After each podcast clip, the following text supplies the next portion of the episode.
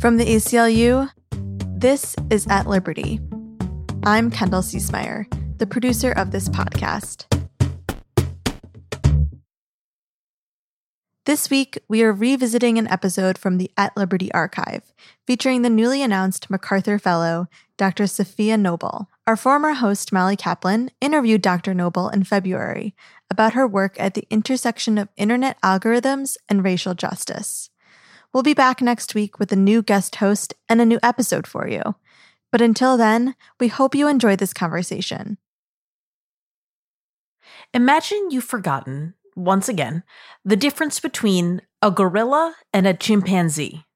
So you do a quick Google image search of gorilla. But instead of finding images of adorable banana obsessed animals, photos of a black couple show up. Is this just a glitch in the algorithm? Or is Google an ad company, not an information company, that's replicating the discrimination of the world that it operates in? How can this discrimination be addressed, and who is accountable for it? Our guest today, UCLA professor and best-selling author of Algorithms of Oppression, Dr. Safiya Noble, answers some of these questions. Dr. Noble, thank you so much for joining us. Thanks so much, Molly, for having me. Excited to be here.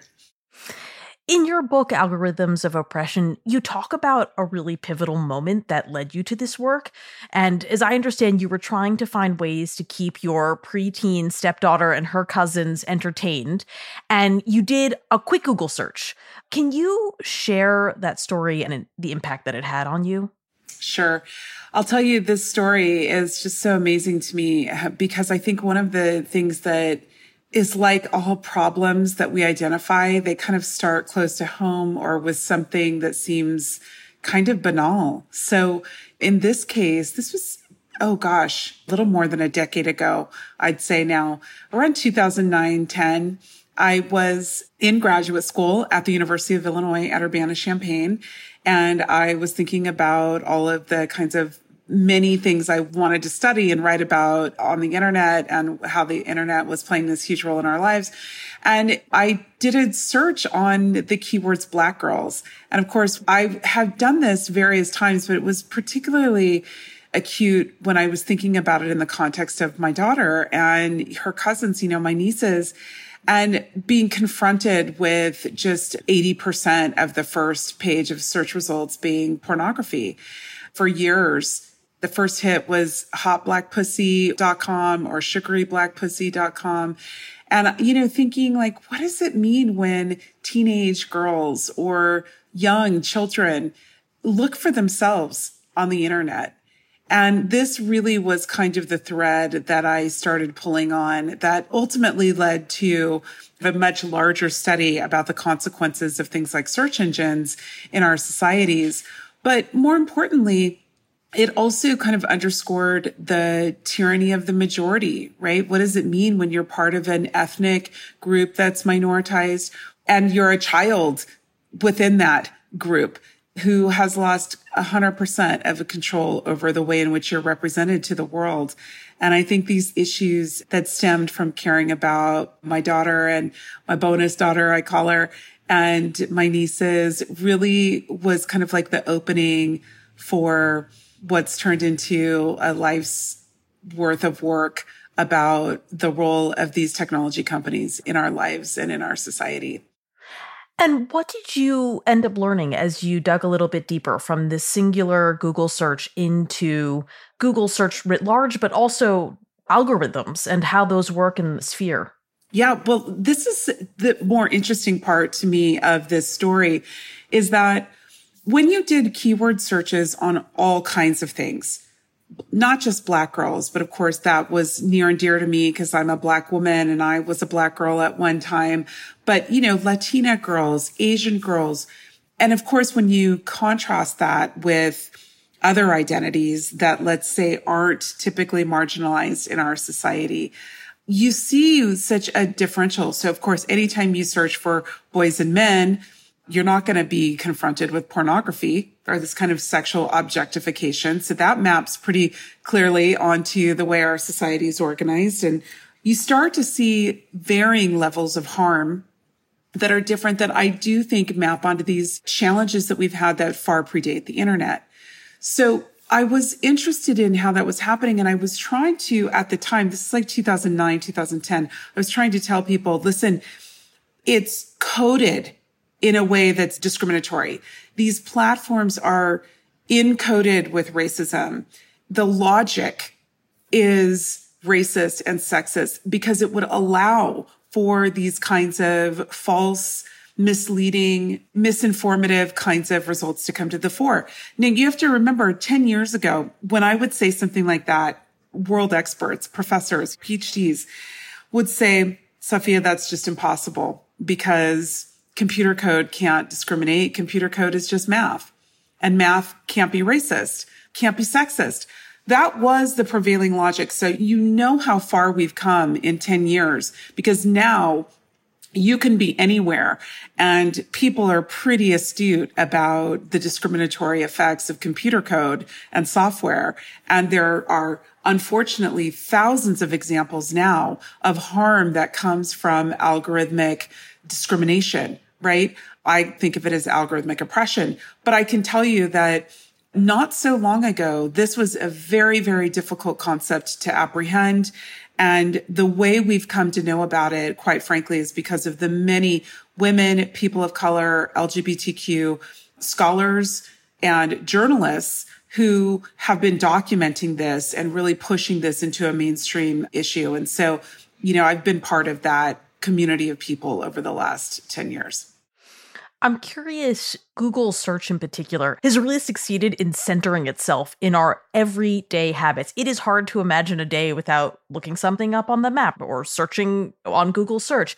And I'm curious, it's almost become like this point of reflex dependence where even though, as you mentioned, I think there is a lot more awareness about algorithmic discrimination in the macro sense, I still feel like we tell ourselves little bitty lies to make it okay to use these tools. And you touched on one, but what did you say to people who said the algorithm is objective? It's free of all the biases that humans have. It's like the internet itself. It's democratic, open to all. It solves for everything. And not only that, but it's also just the majority of people getting what they asked for. What is your response to that sort of reflex?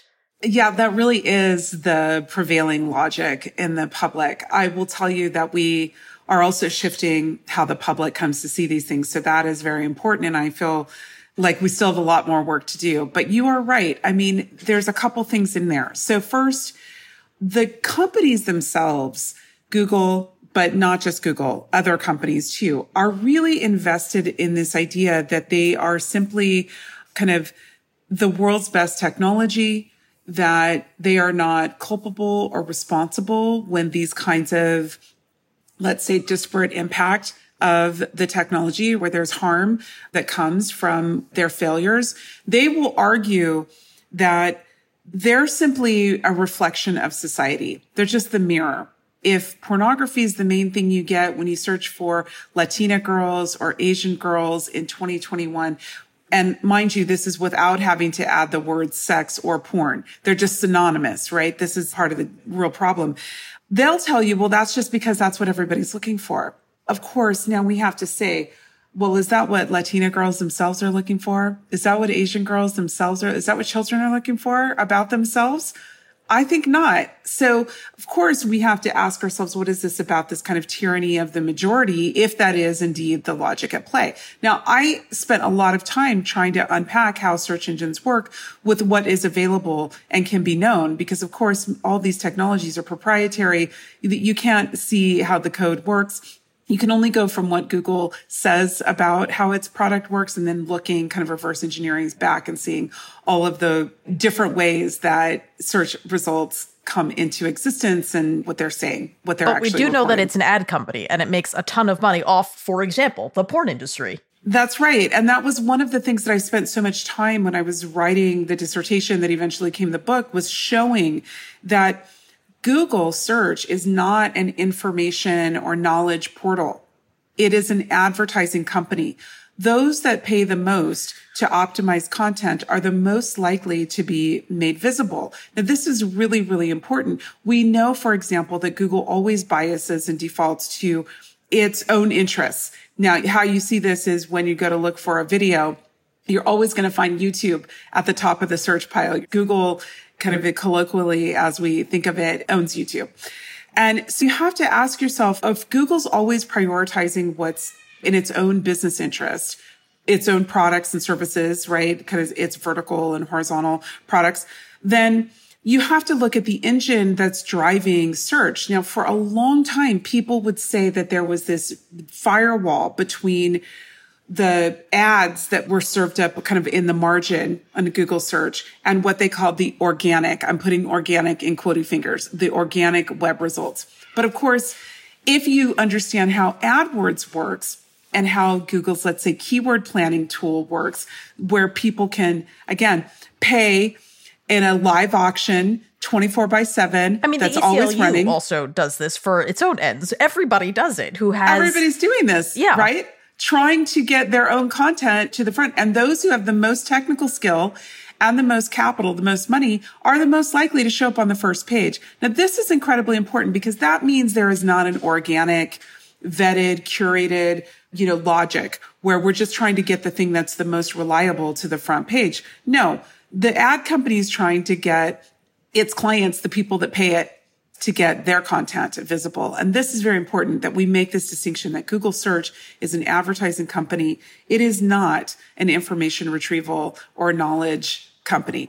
But the minute you start looking for something that's socially nuanced, which is quite frankly how a lot of people use search engines, well, now you're starting to fall apart. And this is why we have to look. One example that you used in your book was professional hairstyles. That does not seem like something that should be at all gender based, race based. And yet, can you tell us what popped up when, for that example that you used Yeah. in your book? I appreciate that you remember that because I put so, so, so many examples in the book to try to help people understand it's not like a one off kind of experience, right?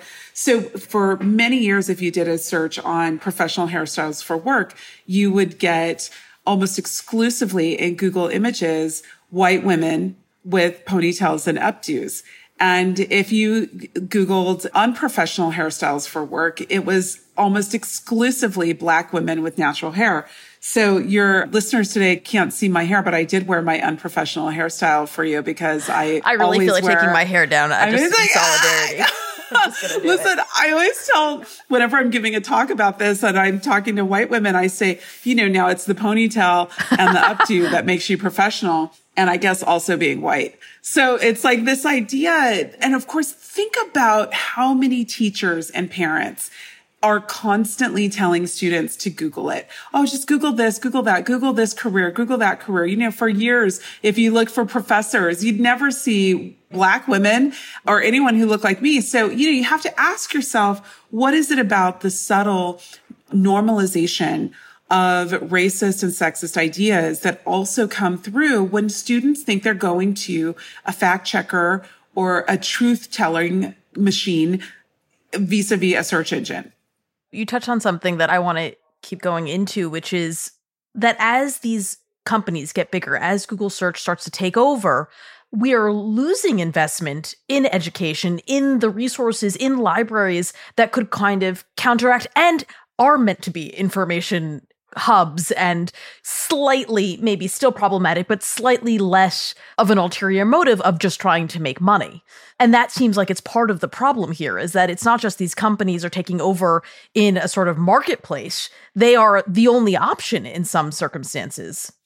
Well, this is absolutely correct. And this has really been even since the book has come out. I mean, I talk about this, like what's at stake in terms of our knowledge and information futures. And part of this, of course, I'm motivated because I come out of the field of library and information science. I went to the I school, the information school at Illinois, and I have a PhD in library and information science. And of course, I think about what it means to make knowledge available for thousands of years, right? What will people know thousands of years or even 50 years from now? So of course we frame these issues differently than let's say a computer science department who might be looking at these concerns. And I will tell you that if you think about what the tech sector has done, but Google in particular. Now, you know, they've had some different kinds of projects. I mean, there was the, as I was entering grad school, there was this huge Google book digitization project underway. There was an amazing book written by Siva Vaidhyanathan called The Googlization of Everything and Why We Should Worry that significantly influenced me. I was thinking about how we were just turning over these vast stores of human knowledge to a private advertising company and the kind of race to digitization. So libraries were starting to stop buying books, starting to only buy digital copies. Of course, many of us were thinking, well, what happens when your power grid goes out or you live in some part of the world where your device becomes obsolete and you can't access these digital copies anymore? Who's deciding what gets digitized? Is it all going to be like English speaking, European? Yes. I mean, this was actually the major issue around that project early on was that the French in particular, France was like, hold on, you are digitizing all of our French national cultural heritage. This American company, we don't know what you're doing with that. And these are our national treasures. So there became all these kinds of issues. And of course, Google's position was it was digitizing all the world's knowledge. And of course, what we mean is all the world's English speaking knowledge. And there's a trust, a whole lot of knowledge that's not in English. So all these things are, of course, are really important. And simultaneously, just to answer your question, Molly, what's happening is we are living in a moment where we are defunding public education, defunding higher education, defunding libraries, every kind of democratic institutional counterweight that is a public good is being subverted by the very industry that is not only squeezing out those institutions, but it is also not paying taxes, offshoring their profits, right? I mean, how can we have a tech sector, the biggest sector on the planet, that doesn't pay taxes, in some cases gets tax refunds. And those taxes are very important to bolstering democratic institutions like we're talking about that are the counterweights that we need so desperately. One of the things that I think is interesting for those of us who've been on the internet for a really long time. All right. I got my first email address, I think in 1989. So you know that I'm not a spring chicken. And I will tell you that the whole idea of web 1.0 was it was kind of disorganized and it was a little messy and but there were trade-offs. For example, the first version search engines were kind of directories. We called them virtual libraries, in fact, and librarians and other subject matter experts really organized things.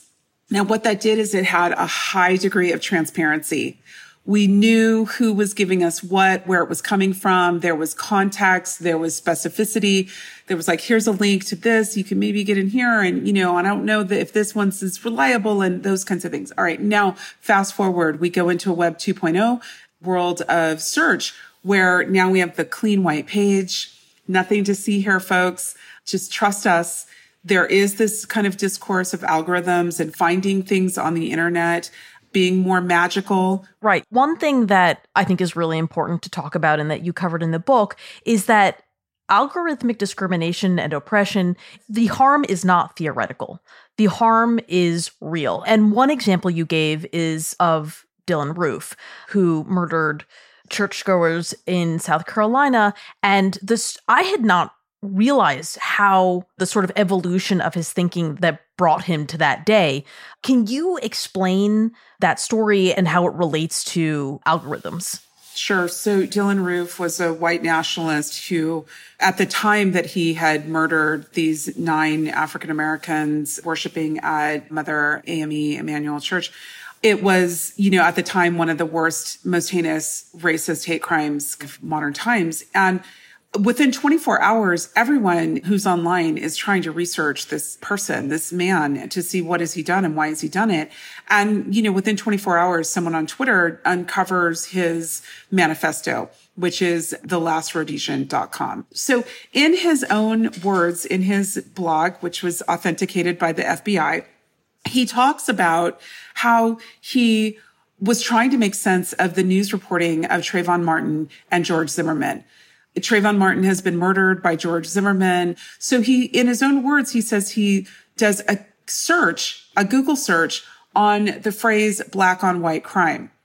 Now, one of the things we know is that black on white crime is like a racist red herring. This isn't a real thing. This is not a phenomenon. This is what white supremacists use as a way to kind of galvanize disinformation, racist propaganda. So he does this Google search and then he says he discovers all of these vicious attacks on white Americans by black people that are being hidden from him and being hidden from Americans. And from here, he goes further and he goes down a racist rabbit hole. And he says, you know, I learned about the Jewish problem. I learned about all these murders of white people. And I learned that we're taught that we live in a melting pot, but in fact, white people's lives are at stake. Okay. And he says, you know, I can say today that I am completely racially aware. This is so he goes on this journey. Now, what's interesting is if you do a search on black on white crime, and of course I've written about this. The Southern Poverty Law Center has written about this. Lots of journalists now have covered this story. And one of the things that he didn't see was FBI statistics that show that violent crime is an intra-racial phenomenon.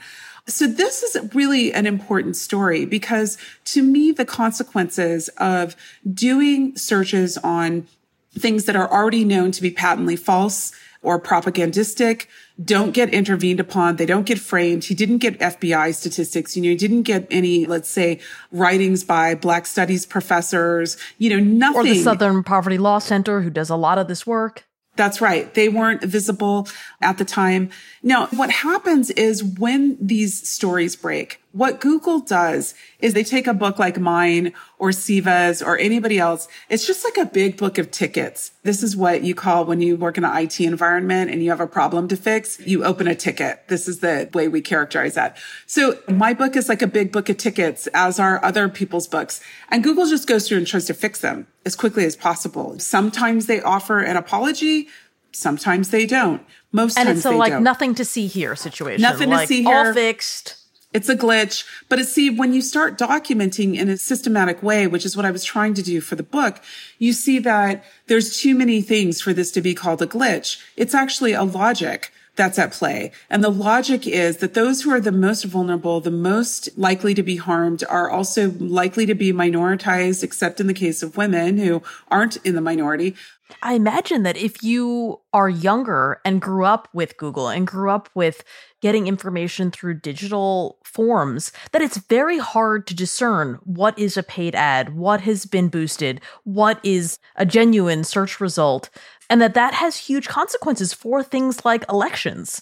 Absolutely. Absolutely. I mean, I'm a professor at UCLA and I can tell you that my students, the whole 10 years that I've been teaching have said, I could never write a paper for class without Google. So I try to say to them, I said, listen, if you think that Google is so reliable, why go to UCLA? Why get a degree? Why not just Google for the rest of your life? Just Google your way through life. And they're like horrified.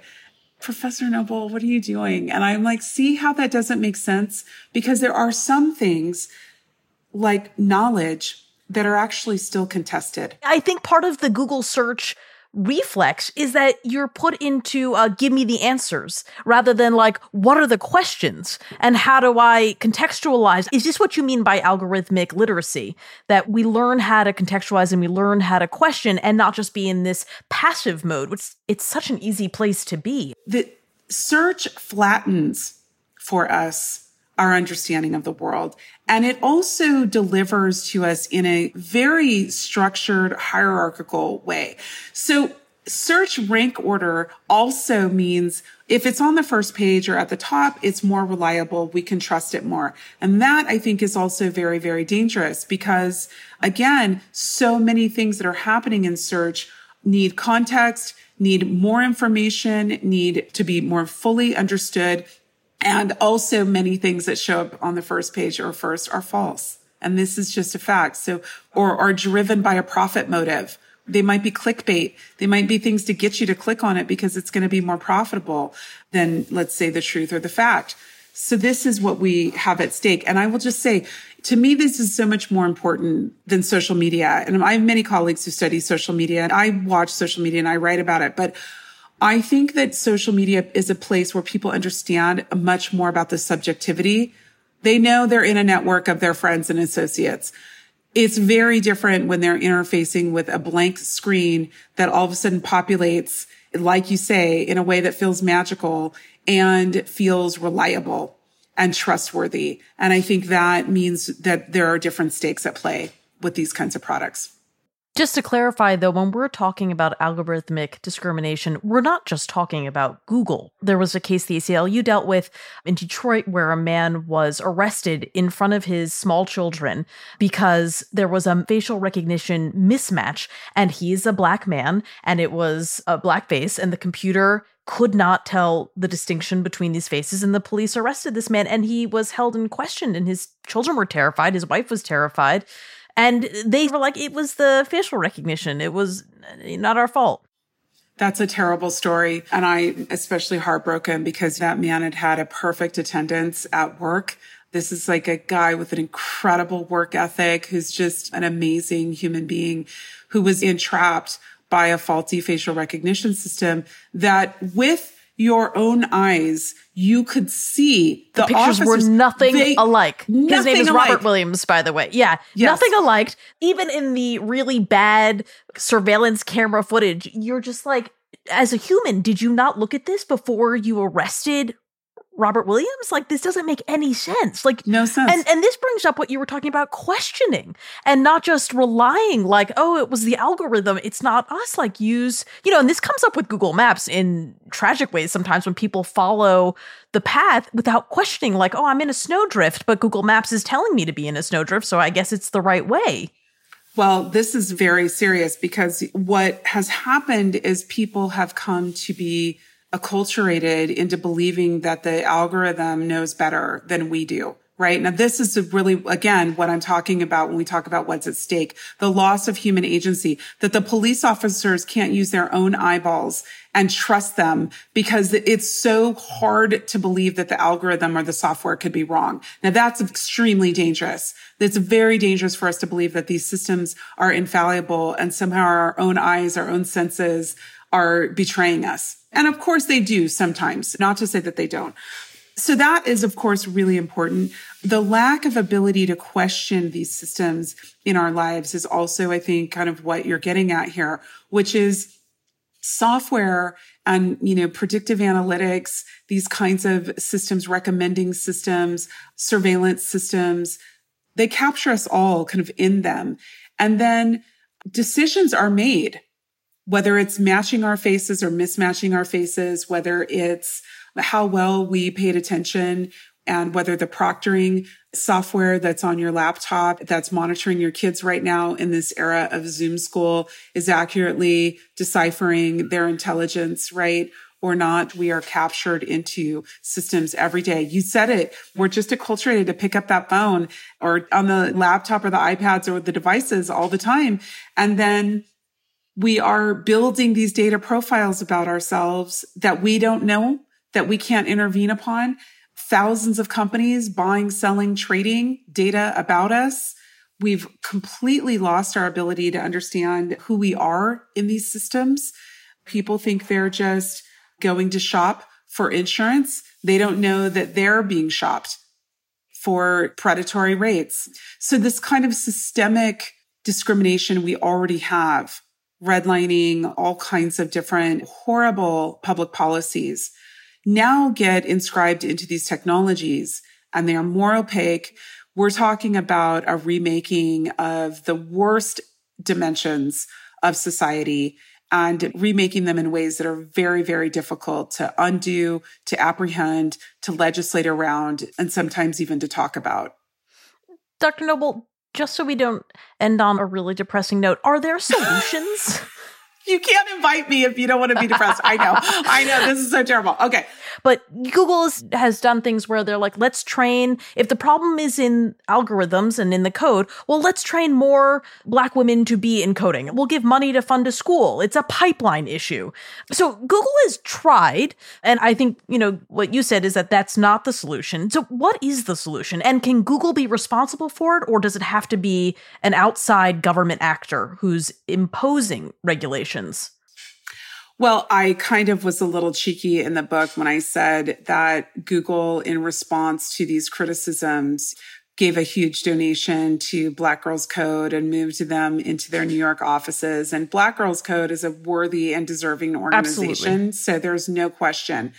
I find it disingenuous to say, the reason that we malign black women in our products is because little black girls haven't learned how to code. I'm not buying that. Okay. You're not going to push it back on our community and say it's our fault that we don't know how to code. When in fact, people like Jessica Guynn at the at USA Today, the tech editor has done amazing stories about this incredibly diverse pipeline of Black and Latino and Indigenous and women computer scientists who are prepared to go into the workforce in Silicon Valley, but just don't get hired because they went to San Jose State instead of Stanford, right? So we can really spend time talking about the alleged lack of a pipeline, which is just patently false. I think that some of the, of course, we need a more diverse workforce. There's no question. We also need that diverse workforce to not just be people trained in the same ways of knowing as computer science departments have been organized for the last 50 years. We need people who have degrees, joint degrees. You need a bachelor's in computer science and a bachelor's in African American studies or Chicano Latino studies or LGBTQ gender studies or sociology. Anything that's going to teach you something about society and especially vulnerable people in that society is going to be an asset. So we have to figure out how we're going to stop the total automation of so many dimensions of the human experience through software, through platforms, through predictive analytics, through surveillance systems. Those things have to actually get managed by lawmakers and regulatory agencies. And most of the pressure for that, just like civil rights movements around the world, come from people whose civil rights and human rights and sovereign rights are violated. So I think we're going to have to really apprehend the depth of the harms, all these kinds of encroachments upon living and living a good quality of life are really at stake right now. And I think we've got to just do as much research as fast as we can. We've got to have the lawsuits. We've got to create the public policies and the awareness. And I will say that the thing that makes me so hopeful is that 10 years ago, people told me technology couldn't discriminate. And now we have this amazing podcast, this conversation. People can apprehend these conversations and they're pissed and they want to do something about it. And that's fantastic. The one good thing I will say is that, you know, we've had other major crises, human crises. I think about the transatlantic slave trade. You know, it's Black History Month. I think about things like the transatlantic slave trade, the institution of enslavement and slavery in this country. It was really a handful of abolitionists relative to the millions of people who abolished those systems. So I think to myself, well, you know, millions of people don't have to understand, but a lot of key people need to understand and need to work together and we need to erect policies and we need to undo some of these processes and practices and we can arrest these harms. I really believe we can. Well, Dr. Noble, you've given us so much to think about and thank you not just for what you've said today, but for also asking these questions so early. Yeah. Well, you know, I, always try to tell people listen to Black women, listen to women and people who, some people can see things just by virtue of their station in life, you know? And I think that I'm really grateful to have the privilege of getting to do the kind of work that I do and getting to share it with you and, you know, your listeners. And just thanks for making a space for the voices. I appreciate it. Thanks so much for listening. If you enjoyed this conversation, please be sure to subscribe to At Liberty wherever you get your podcasts and rate and review the show. We really appreciate the feedback. Until next week, stay strong.